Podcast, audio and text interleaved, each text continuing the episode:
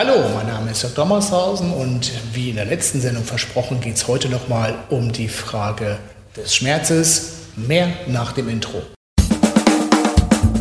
Auf geht's, der Reha-Podcast. Der Podcast von Reha Management Oldenburg. Mit Tipps und Ideen zur Rehabilitation für Unfallopfer, Rechtsanwälte und Versicherungen. Ja, wir hatten in der letzten Sendung des Aufgehts der REA-Podcast zusammen gesprochen, und zwar Jean-Pierre Florenz aus der Autorea Fechter und Aphasiezentrum Fechter und ich über die Frage des Schmerzens. Und wir waren hängen geblieben bei der Frage, was macht Jean-Pierre, nachdem wir erklärt haben, was ist eigentlich Schmerz, was ist das neue Schmerzmodell, wenn man das so sagen darf. Und ähm, ja, die Frage ist letztendlich, was macht Jean-Pierre mit seinen Patienten? Und äh, da habe ich dann gesagt, so jetzt machen wir mal gleich eine zweite Sendung.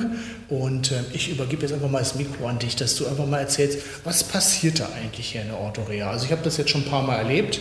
Ähm, muss auch zugeben, ich komme so ein bisschen aus dem alten Schmerzmodell. Du hast so ein bisschen bei mir ein neues Denken auch programmiert, sag ich mal. Ja, also ich gehe so ein bisschen mit dem Schmerz anders um. Und ähm, ja, wie machst du das? Wenn hier jemand mit Schmerzen herkommt, was passiert da? Genau, wir hatten ja in der letzten Sendung schon angedeutet ähm, oder angesprochen, dass im Endeffekt eine Anamnese geführt wird, beziehungsweise ähm, ja, ein Gespräch zur subjektiven Schmerzwahrnehmung oder der Beschwerden.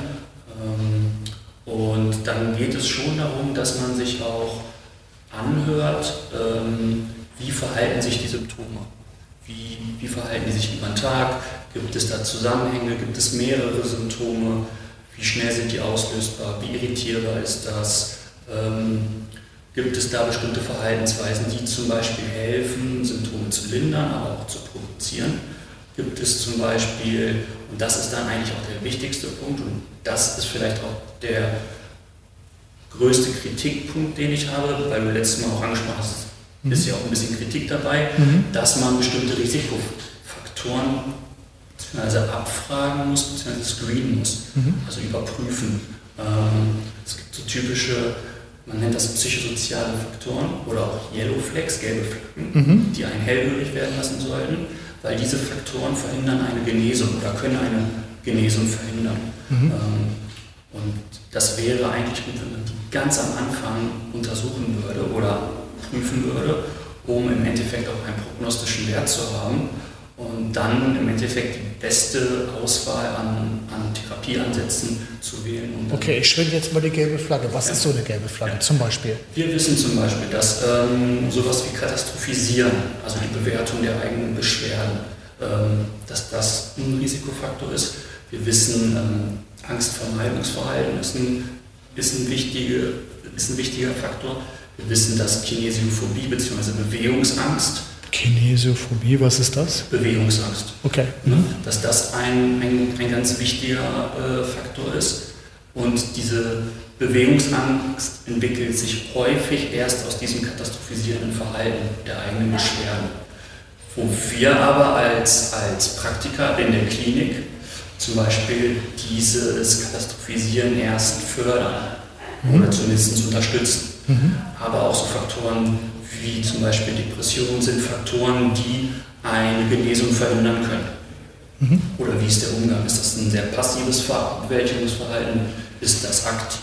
Das hat eine sehr valide, also eine sehr genaue Aussage darüber, wie ist im Endeffekt ja, die Prognose des Patienten, was mhm. müsste man machen. Okay. Das ist für mich als Kliniker schön, weil dann, wenn ich weiß, dieser Klient ein akutes Phänomen, hat keine Risikofaktoren, dann ist die Prognose sowieso schon sehr gut und dann brauche ich mir bei diesem Klienten nicht mehr so viel den Kopf zu zerbrechen und kann zum Beispiel meine Ressourcen besser für diese Risikopatienten äh, einteilen. einteilen. Okay, das machst du mit Fragebögen wahrscheinlich, diese Erhebung? Unter anderem mit Fragebögen. Mhm. Das sind standardisierte und validierte Fragebögen äh, in deutscher Sprache. Mhm. Ähm, und dann natürlich auch, wie präsentiert sich der Patient klinisch. Okay. Das ist aber immer mit Vorsicht zu genießen, weil das ist auch abhängig von der Beziehung von mir zu den Klienten. Ja. Ähm, und da sollte man einfach sehr vorsichtig sein. Okay. Aber diese Fragebögen, wissen wir, sind sehr valide in ihren Aussagen. Okay, also auch wissenschaftlich fundiert. Genau. Okay, gut. Wie lange brauchst du im günstigsten Fall für so eine Diagnostik? Äh, Für das Gespräch nehme Ja. ich meistens schon so eine Stunde Zeit. Ja, Und dann für die Diagnostik ähm, halbe Stunde bis Stunde.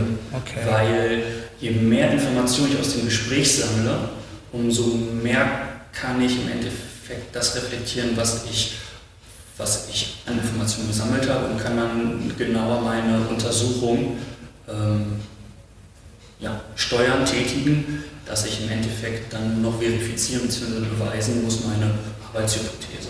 okay. Jetzt werden Kostenträger sagen, ey, das ist eine tolle Sache. Da rechnen wir mal um, um die drei Stunden, ist der Patient da und so weiter. Da sage ich jetzt mal ein bisschen vorsichtig.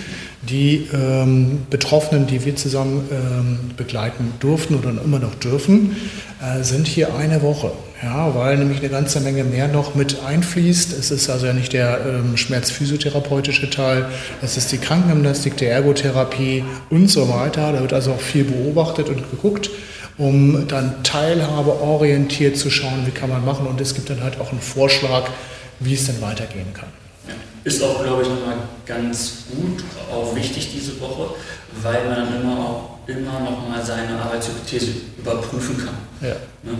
Weicht da irgendwas ab, hat man vielleicht etwas übersehen, das ist schon, schon ganz wichtig. Okay, und die Erfolge geben dem Konzept recht. Wir, äh, haben hier ähm, eine Klientin gehabt, die, ähm, ich will mal fast sagen, als Simulantin hingestellt worden ist und die mittlerweile wieder arbeiten geht und die, ähm, die hatte das Problem auch, dass man das betroffene Bein nicht mehr anfassen konnte. Ähm, Also praktisch, wenn die Hand schon näher kam, hat sie schon aufgeschrien ähm, und ähm, die geht wieder arbeiten. Du konntest sie berühren und so weiter und das ist halt kein Einzelfall. Es sind halt jetzt ähm, vier, fünf Patienten oder Klienten, die wir zusammen ähm, ja, begleiten dürfen oder durften, die genauso, äh, sage ich mal, nach diesem Konzept dann halt auch für ihre Teilhabe Erfolge hatten und auch natürlich für die Lebensqualität. Denn viele Dinge haben sich wieder ein bisschen normalisiert, wie wir in der ersten Sendung sagten, der Schlaf zum Beispiel.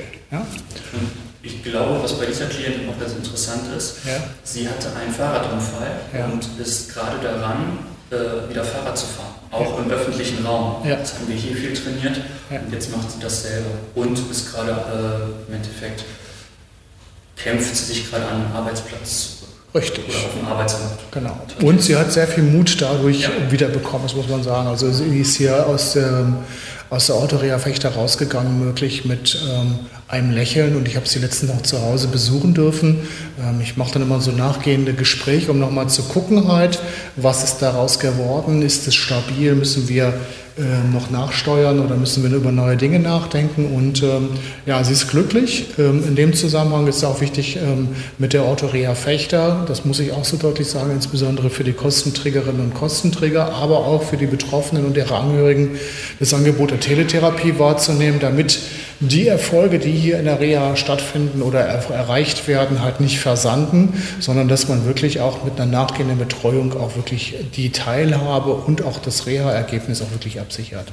Jean-Pierre, vielen Dank für diese beiden Sendungen, hat Spaß gemacht. Und wenn ihr Fragen habt an Jean-Pierre zum Thema Schmerzen, dann schickt uns einfach eine E-Mail unter info at reamanagement-nord.de. Das war's erstmal hier aus Fechter. Vielen Dank, Jean-Pierre. Tschüss, bleibt gesund. Das war eine Folge von Auf geht's, der Reha-Podcast. Eine Produktion von Reha Management Oldenburg. Weitere Informationen über uns finden Sie im Internet unter www.rehamanagement-oldenburg.de.